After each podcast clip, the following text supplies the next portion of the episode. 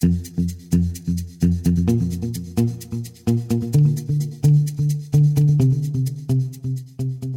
fellow innovators. This is Patrick Emmons. And this is Shelly Nelson. Welcome to the Innovation and the Digital Enterprise Podcast, where we interview successful visionaries and leaders, giving you an insight into how they drive and support innovation within their organizations. We're very excited to have Ryan Jeffrey on today's episode. Ryan is the founder and co CEO of Ignite. Ryan has a very interesting story of going from working at Lightbank to creating an organization that develops early to mid level leaders through experiential learning. Ryan is also a member at the Future Founders Foundation. Clearly, he has a passion for developing and coaching people to become their best. Both Patrick and I are very excited about having him with us today. Hi, Ryan. Welcome to the show. Thank you for having me.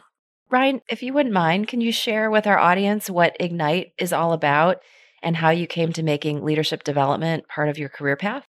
Yeah, absolutely. Uh, great place to start, and uh, appreciate you both having me on here today. I think one of the things that, that we believe uh, fundamentally at Ignite is that we need a new kind of leader in the world. Um, one that's better prepared, one that has the character and the competence in order to lead in a complex world.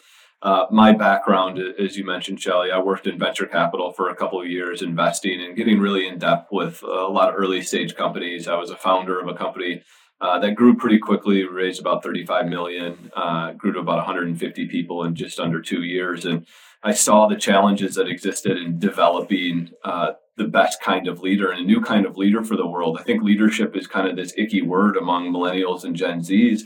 Uh, who don't see leaders really enveloping what it is required in order to lead a people first organization and be on top of their game in terms of impact and purpose. And so what we're all about is is developing a more purposeful, more holistic, well-rounded leader, um, because that's the type of leader that's needed um, in this new kind of world that we're in. And my path um, has been uh, seeing that firsthand, seeing the need that exists around that, um, and then going out and saying, all right, this doesn't currently exist in the world. If you look at traditional leadership development, a lot of it's fairly misaligned, uh, ineffective for how millennials, Gen Z want to learn. Um, it's not about just putting them into a conference room and lecturing to them uh, for an hour and a half or two hours. Uh, it's about getting them out into the real world, um, and and that's my philosophy. That's what we uh, try to to spread and and do at Ignite. Is this really experiential, immersive type of learning that develops a better kind of leader in the world um, that that's needed nowadays. So exactly who is uh, like your target? We mentioned that mid level to early leader. Yeah. So where are you finding these people and who who's like your target audience or target yeah uh, is it a customer would you call it a customer or like sure yeah i think one of the things that we've noticed and, and again this is my past as well and in, in growing and building other organizations and pretty common theme that, that I think people see is, is, people don't leave jobs, they leave their managers, right? 75% of people say that their most stressful and their worst part of their job is their manager or their boss, right? And the reason why is because there's a lot of really great individual contributors who are really effective at their day-to-day job who are put into management positions as companies grow but aren't given the required or the necessary training on what it's like to manage people, to build interpersonal skills, relationship skills, emotional intelligence, inclusivity, those sorts of things that are required in today's workplace. And so really who we're going after, who are who's part of our community, part of our uh, membership uh, at Ignite, are those that are in early to mid-level management roles, um, who are in the, the most uh, need of, of developing those sorts of skills and are most seeking those types of, of leadership competencies. And that's who we're really working with. We go and we work with companies like ActiveCampaign, Bench Prep, P&G, other types of, of, companies that are trying to recognize, they understand for, hey, we need a better kind of leader at organization that's going to be more engaging and effective uh, at developing our people. And, and that's the type of, of companies that we go after, but it's also individuals, individuals that are really looking for personal and professional growth that are want to learn and cultivate skills that make them better people better leaders at their organization and better influencers in their community uh, overall. Uh, and so that's who we're working with and who are a part of our our community overall.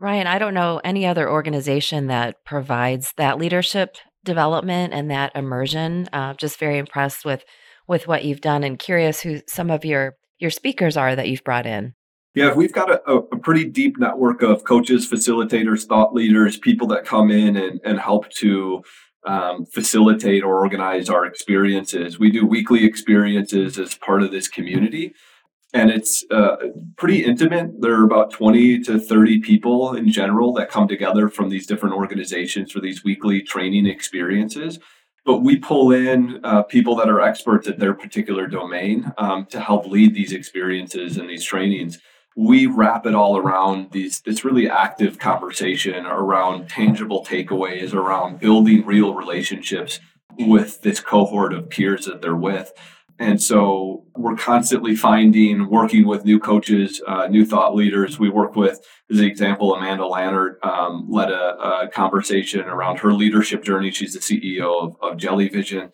Uh, Jonny Imerman, um, who ran, uh, co-founded uh, uh, Imerman Angels. But we work with a number of different coaches who are experts at emotional intelligence, self-awareness, um, on, on, building more inclusive teams overall. And then we work also with nonprofits. So we've got an experience on uh, storytelling, social justice, and resilience, and working with a nonprofit who works with recently incarcerated uh, juvenile delinquents on bringing their story to life through uh, plays and through through storytelling. And so we believe that it's about developing more than just themselves, more than just their individual leadership competencies as a company, which oftentimes is aligned, aligned with profit and, uh, and sometimes sucking uh, the soul out of people. We believe it's much more than that. It's about leading uh, around yourself, around your community, um, being a more wholehearted leader as well. And so we try to get different perspectives, different people, um, diverse, dynamic backgrounds to the table um, for this sort of uh, personal and professional growth that we're that we're cultivating.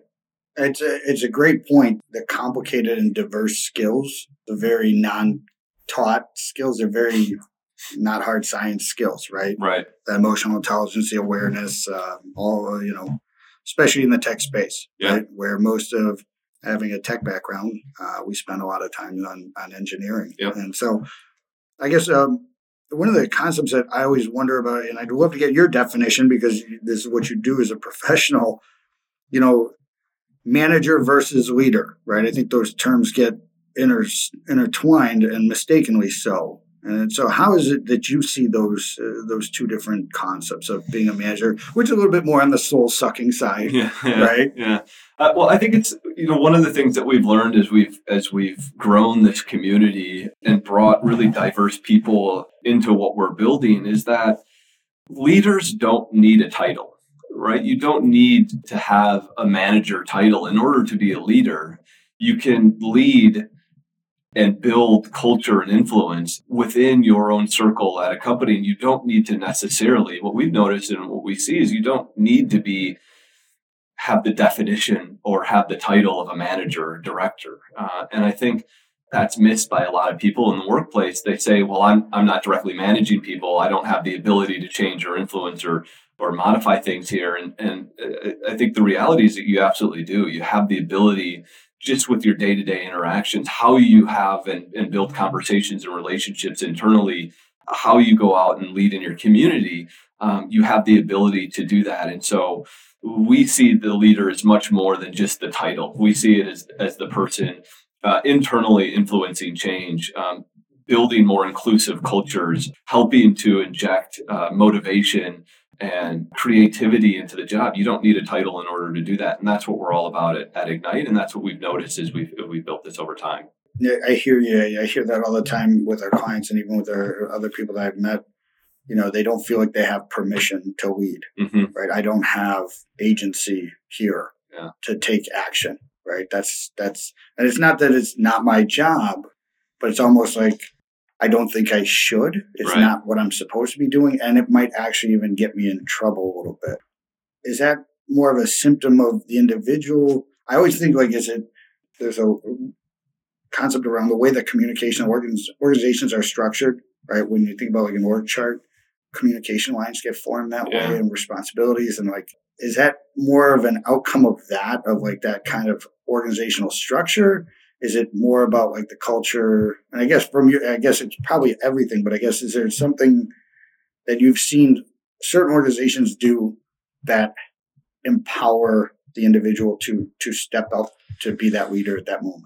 Well, we see in, in, really successful organizations that we work with who are doing this really well. I think it's a couple things. One is they hold this value of being a people first organization. And so they understand the importance of uh, investing in their people. Um, they see that on a human level uh, or on a, on a foundational level, all of their employees are people, are real humans. And so they optimize around that uh, instead of just numbers on a spreadsheet, instead of just moving people around um, or employees around. They see them more as people who have unique desires, who have unique ability to influence change within their organization and give people the power and the ability to to make those or create those changes instead of micromanaging and trying to top down hey this is the culture that we're going to to have. Um, a lot of great organizations see that culture is built everywhere and it's built in day-to-day conversations um, with people who may not be at the executive level and those are great organizations that understand that and put that forward. And then i think the other part of it too that we see is that the, the great organizations that are doing this really well are those that understand that no matter what the role is at that company that there is some sort of purpose or impact to that right you could have a back office job um, that is just moving numbers around, say an accountant or, or, or similar type of role, but that still has outcome on your clients, on, on the purpose of your organization. And what companies oftentimes where they get it wrong is not in uh, it, it's not injecting that purpose company wide and saying, hey, you all have purpose and impact that you're doing to make the world a better place. All companies exist for some reason. And being able to communicate that at all levels of our organization and be able to showcase, hey, and, and provide line of sight to the impact and the purpose that all individuals are making in their day to day job. That's where companies get it really well. And those are the people that we see who are really motivated to put in that discretionary effort, go a little bit beyond what their requirements are, uh, and start to lead more effectively overall. It's interesting, Ryan, that you said discretionary. I was at a conference yesterday and and I heard a professor speak, and he said you can always tell when an employee is engaged when they use their own discretionary time, uh, you know, to come up with new ideas or to come in the office the next day and say, "Wow, you know, I was thinking about our situation last night, and here's uh, some options, or here's some things we might consider." Um, so, just interesting that you mentioned that word. Yeah, I think one of the, the biggest areas that's really hard to to quantify you know, in 360 reviews and assessments of those things don't quite get at it is that discretionary effort of what will what are employees willing to put in beyond their day-to-day job. And that's where great organizations are made, um, is oftentimes in that added conversation of, hey, I had this idea. Um, you know, this, this idea may have been in the shower that morning, but I had this idea of how we can make our, our organization more effective or more efficient. Um, and it may not always be the right idea, and it may fail. But I think that's that's part of another aspect that I think you brought up is, is I think about that too is the companies that inject this this culture of it's okay to fail, right? It's okay to bring in some of those ideas and talk through them, even if they're not right. We're not going to put you down, and we're not going to say that's not your place to try to inject that sort of change. Um, rather, having this culture of all ideas can be brought to the table, and that's what makes us better that's what great organizations do. And I think that, that anecdote, Shelly, is, is perfect.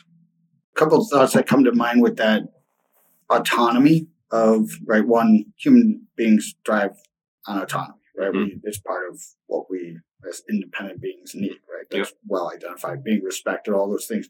That's how you keep people in a positive, right?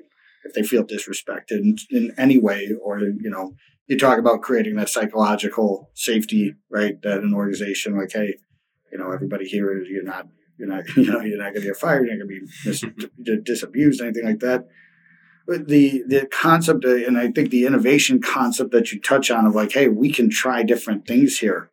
You know, uh, one of the thoughts that I always have around that is uh, one, the accountability of mm-hmm. the role, and and top to bottom, I agree hundred percent. Right, the person who answers the phone do they understand the difference that they're going to have on customers' impact if they answer on the second call, the yeah. second ring, not the third or the fourth, right? And that has a that does have a direct impact on how people feel about organizations.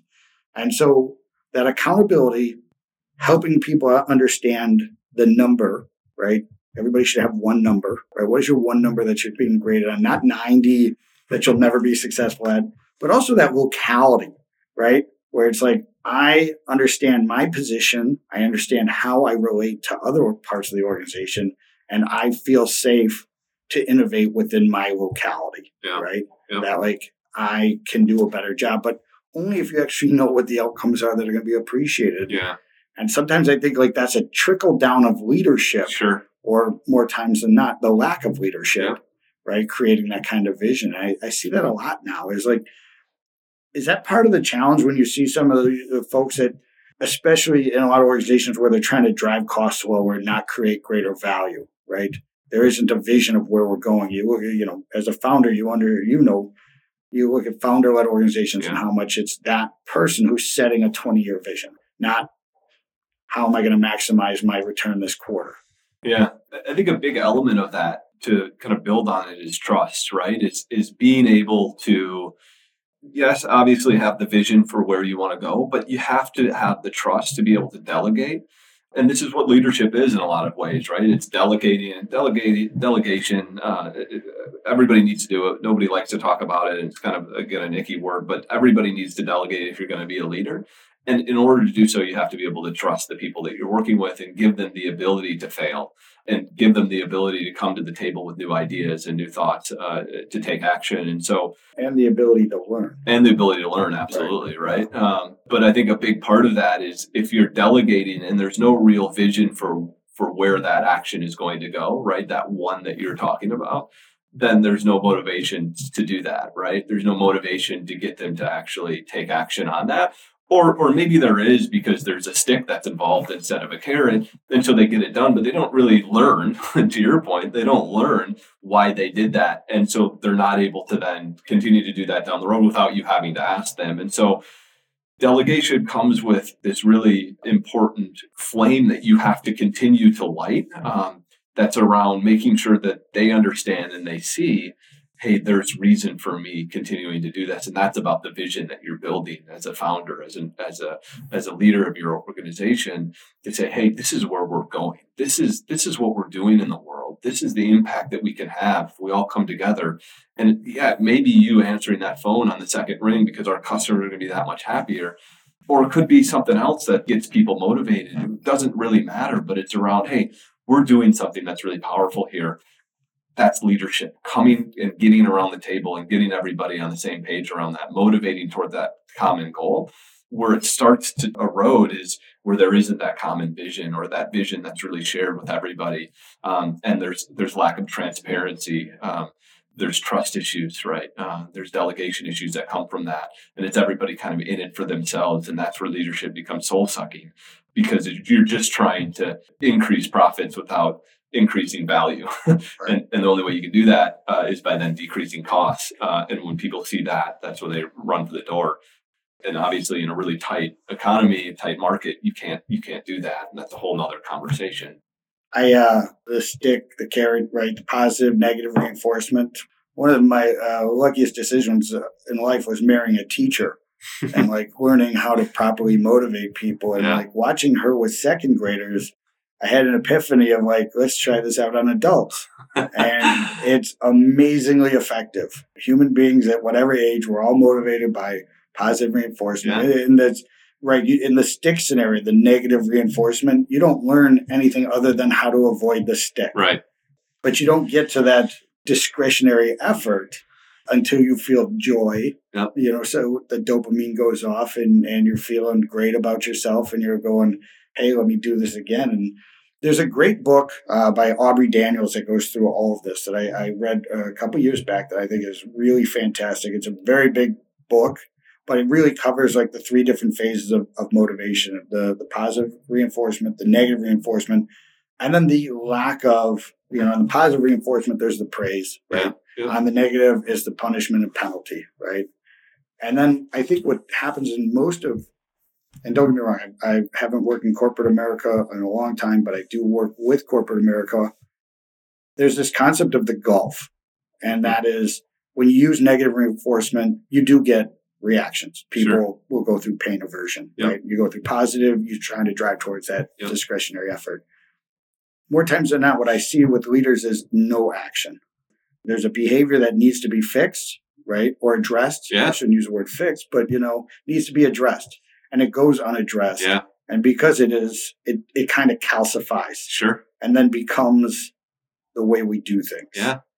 And so is that something you're seeing with folks of like they're they're just so used to like, hey, something bad happened. And as a leader, your job is to Yeah. do something.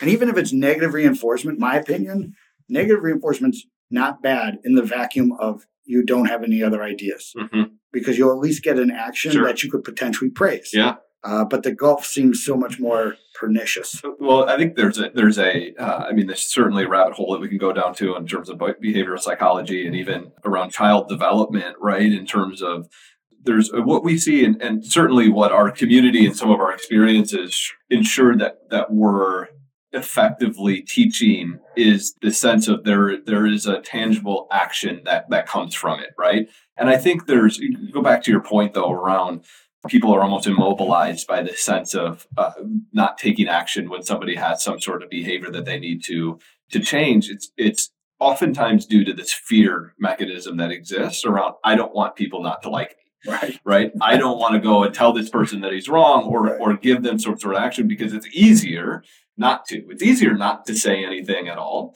than it is to have those hard conversations, which may be perceived by that person as, as sometimes being potentially negative, right? If you're telling somebody that hey, you're doing you're doing this job that isn't uh, the way that it should be done or whatever it may be, or there's a better way to do it. There's always this fear that, that I'm not going to be liked, and and so there's a right way to do that and there's like intrinsic extrinsic motivation around getting people to take action in a certain way but oftentimes that first step for a leader is just to take that first step and have a conversation right and make sure that you're talking about hey this is this is the behavior that's going to set you up for success right and if you make it about them and their goals and and what they want to do in the world and make it something that ties back to their own motivation that's where it can be effective. If it's about me as the leader, that's where it's, well, hold on now. That's where it can get into to some troubled waters. But oftentimes it's first just mm-hmm. taking that step and being able to say, hey, we need to take action on this. and, and people are immobilized that because of that fear. But you need to get over that and, and challenge yourself as a leader to have those conversations and, and make sure that you're doing that on an ongoing, regular basis. I built software for a leadership coaching company way, way back when. And one of their surveys, they had this interesting question, and you can only pick one of two answers. And it was in regards to conflict one, I run from conflict. Two, I run towards conflict. and I remember thinking as I was writing out the code, like, well, what about the third one? Like, I'll engage in conflict when I have to. yeah. And I asked the the, the uh, PhD who had written it up, and I, I asked him like, why isn't that one of the options? Because it's not a real option. You're either one or the other. Yeah. There's no middle ground here. So the question I have when it comes to like developing leadership skills, and his com- his contention, I'm not saying he's right. I'm just saying his contention was that for you to be a successful leader, you have to race towards conflict. You have to have a conflict bias Hmm. that you you are good with embracing not conflict like I'm going to go yell at Yeah. somebody, but understanding that like I might not be liked at the end of this equation. Yeah. Right. Yeah. Is that something that you see with the people that you work with? Is there like if you said like there's a percentage of the people that you have come in, where would you put that number around like people who are a little bit more on the fight or flight?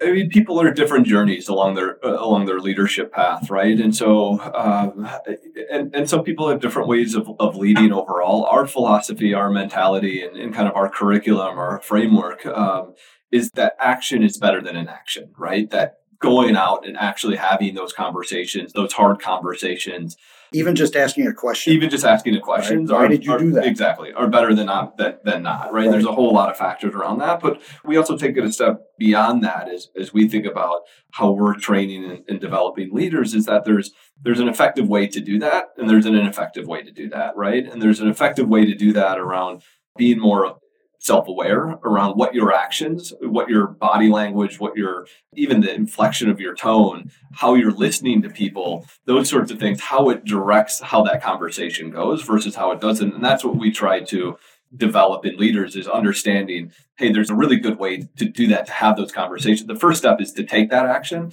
but there's a really good way to, to really motivate and get people aligned around that. Understanding their intrinsic extrinsic motivation first understanding that everybody's different uh, in this and you have to lead people differently it's not a one size fits all which is i think a little bit of, around this traditional leadership development is kind of this one size fits, fits all mentality let's just slap on a training you know, it could be around diversity and inclusion. It could be around motivation or communication. One size fits all. It doesn't necessarily work. It has to be more in tune with that individual and being able to get them motivated around what, what they care about.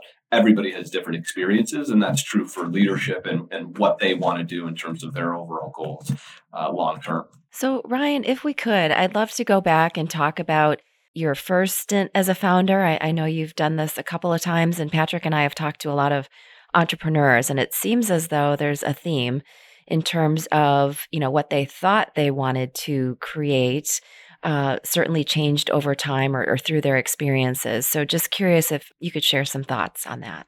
For me i've always been on the mentality and this maybe comes from a little bit of I mean, my first job out of, out of college was at a, a pretty big venture capital firm here, investing in companies and, and seeing the progression of ideas in the early stages, how they transform and change as the company grows and as you take it to market and as you start to get feedback from people and actually talk to customers and have seen just about every company that I've been involved with, the idea that you initially have is never the idea that actually comes to market six months or a year later. Um, and I think being able to adapt and be flexible based on market demands, based on what the market says, based on what your customers say is a really important quality of, of any entrepreneur.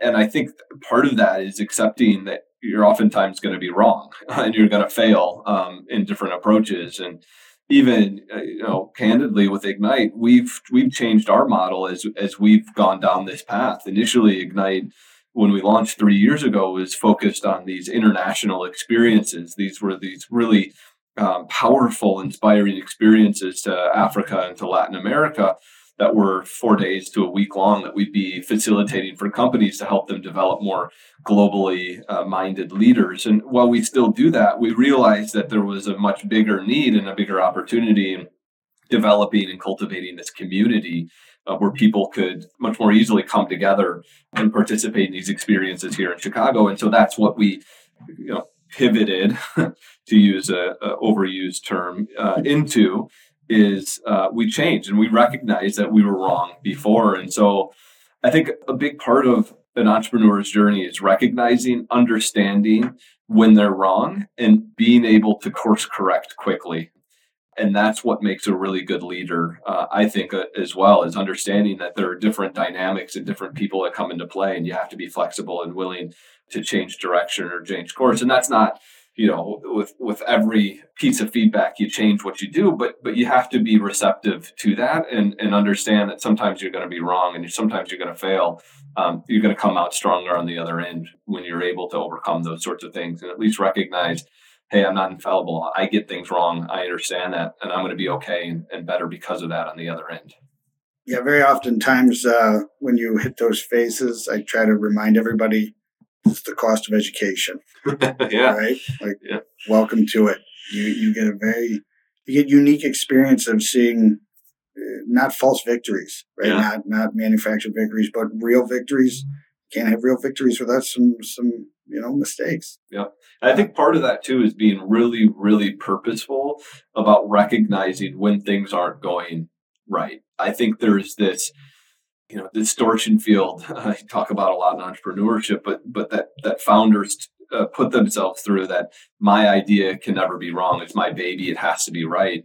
And when that wall comes down a little bit, you're able to understand that well maybe there's a better approach or a different approach that's i think where uh, some of the best ideas are born um, and it's it's that going back to what you said earlier patrick about it's the running towards that conflict or away from it think as an entrepreneur, as a founder, you have to run towards that that fear uh, in some ways and understand that it's going to be okay and you're going to be okay when you get out on the other side of it.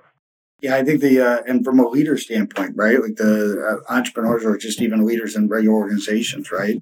you know, you've got to call Yep. it out fast Yep, Right? absolutely. and address it, but do it in a, in a productive way. Yep. You know, uh, this is not dwell on the past, not like ruminate, not go over it, shame, blame, you know, all, you know, all that bad stuff. Uh, but really you say, okay, well, that happened. Yeah. Right. How are we going to get better now? That's right. How are we going to get better as a team, as an organization? Right? when I started uh, one one of my previous companies, there was about a two year period where, like, every Monday morning I'd wake up and the first thought I'd have is, "Are we dead? Right? Yep. We're not. We're not. Good. All right. Put your feet on the floor. Let's get going. Right. Yep. You know, the water's still running in the, in the bathroom. We're still good. Kids are fed, got food, uh, and I mean that's a that's a different type of experience. But I think you know some of the things that you talk about, I've seen it in a lot of the materials. Like uh, I saw an image on on, on your website about uh, life begins at the end of your comfort zone. yeah. Right. I really like that phrase. If you could explain what that means to you. Well, I think it's the sense that we're always constantly pushing ourselves. And, and I think that whether it's at an organizational level, at a, at a team level, at a, at a personal level, that we've always got uh, something to learn. You know, goes back to kind of the, the growth mindset mentality of, of there's always something more out there that I can be learning, that I can be doing to make myself better. We're constantly trying to optimize and make ourselves the best versions of, of who we are. And we truly believe that. That's part of the community that we're cultivating and Ignite with individuals and with companies that we work with is that we want people that genuinely believe that they want to become and they're looking to become the best version of themselves. And that that means that you're learning and and to learn, you don't do it in a silo. Uh, you don't do it in a way in which you're not pushing yourself outside of your comfort zone. You have to be constantly looking at ways to push yourself outside of your comfort zone. That's what leadership is in a lot of ways. Um, and you have to be willing to do that. And that's where the journey begins for us uh, and, and is a really important part of, of any big, great story that exists out there. Yeah. Also, a great book is that mindset you touched on. right? Uh, having a growth mindset versus a fixed mindset. And uh, uh, again, I, I think that's a great book for everybody. It'll impact you as as, some, as a, a fellow employee, Yeah. as somebody who leads people, as somebody who's led by people, as a parent, as a spouse, right? You really kind of get a better understanding of like, why am I reacting this way? And it, it you, you get some hard look at yourself where it's like, I think there's different zones of, of your life where it's like you have a, maybe a more of a growth mindset than a fixed mindset of like, you know, this area I'm a little more insecure about, so I'm triggered, right? Or Yeah. maybe my identity is a little bit more hardwired to this concept than that concept, right? Yeah. If I go to CrossFit, I'm going to have a growth mindset all day because like I don't really care about it. So it's easy to have a growth mindset there, like, oh, I didn't really make it through, and I had to do like the push-ups the soft way, and that's okay, right? Yeah. But then when it comes to technology, maybe I have a little bit more invested in there. So, so one of the other concepts I, I, I want to talk about is like as you're growing your business or growing your team or growing anything, right? You know, sometimes you see, you know, I use this concept with a lot of the entrepreneurs that I've worked with, either in Vistage or I've known in Vistage and other organizations where, you know, the entrepreneur is the engine of the organization in many ways, right? It, it makes the thing go, right? It's their their gumption, their energy, their idea, right? They they exhilarate a team and they get it going. And and the visual I always have is this idea of like a horse and a cart. And the the entrepreneur, the the leader is the horse and is pulling the cart and really getting the cart to start moving. And then it starts picking up speed. And one of the, the tricks uh, from my perspective of like successful entrepreneurs is how do you move from pulling the cart to riding on the cart? Yeah. And then, then the ninja move is actually skiing behind the cart Mhm. right? So that like you're mildly tolerated in your own business, right? Because you're the dumbest person there, Yeah. right? Which should be your goal, Yeah. right? So it's like, should we run it by the old man? Uh, he's an idiot. Awesome. That is the objective, right? So uh, from that perspective, though, there's too many times I see people who get good at being the horse and then they get tired and then the cart runs them over. Yeah. And like, so from your experience of like, how do you take the people who are doing the work and infuse them with those types of leadership skills so that they can start lessening the burden? But also, I think creating greater innovation in the organization to your point of that locality and, and like Yeah. accountability. Well, I think some of it is what can be taught and what can't. I think that if you're that horse and, and you're leading that organization in the early stages, first of all, you have to be running in a lane that you're really, really excited and passionate about running in. If you're running on a path where you're just not that excited to continue to wake up and run every day and continue to to be that horse that guides that organization because you're going down a path that you're not that excited about. It has to first of all be something that you're absolutely 100% uh, committed to and excited about knowing that the path potentially changes but that you have a guiding star that that you're at least viewing down the line that you're running towards and and so that, i think that's the, the fundamental part of it and it's not where I think a lot of, of people get that wrong. It's not in, in building something. The end goal should not be in building something that you could sell in two years or three years, right? It's not entrepreneurship for the sake of I'm going to flip this to Facebook or Google. It's about it's about building a company that's going to be around 100 years from now. And what is that sort of organization or company that I'm that I'm building? that people are, are going to be able to come on board with and i'm going to be able to lead initially and then and then as you said ski on, on the back of it's first of all getting that right. And i think some of the tangible skills that kind of come along with that as you as you build and as you grow as a leader um, are, and you talked about it earlier but what we view is really important. This is just in our work at, at ignite.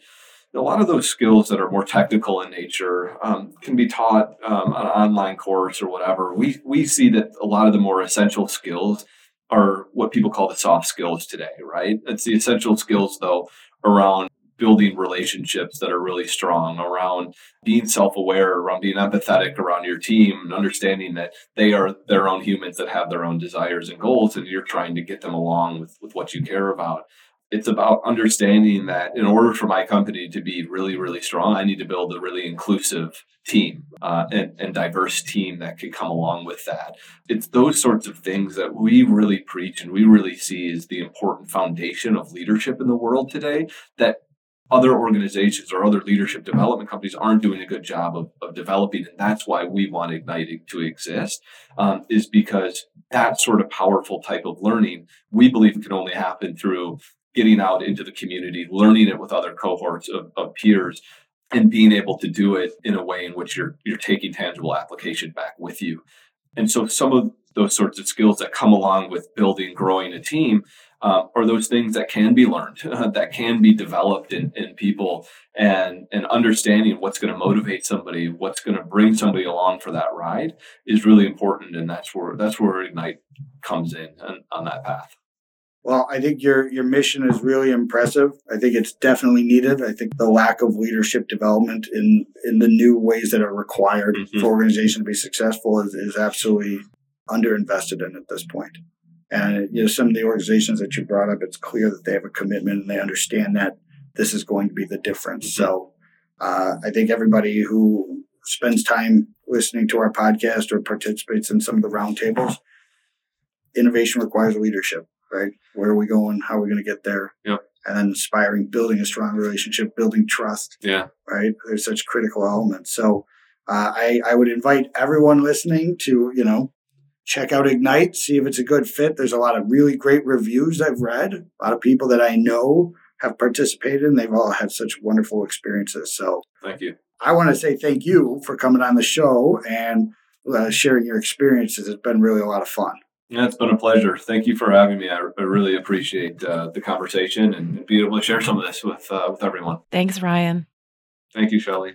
So, we also wanted to thank our listeners. We really appreciate everyone taking the time to join us today. And if you'd like to receive new episodes as they're published, you can subscribe by visiting our website at dragonspears.com slash podcast or find us on iTunes, Spotify, or wherever you get your podcasts. This episode was sponsored by DragonSpears and produced by Dante32.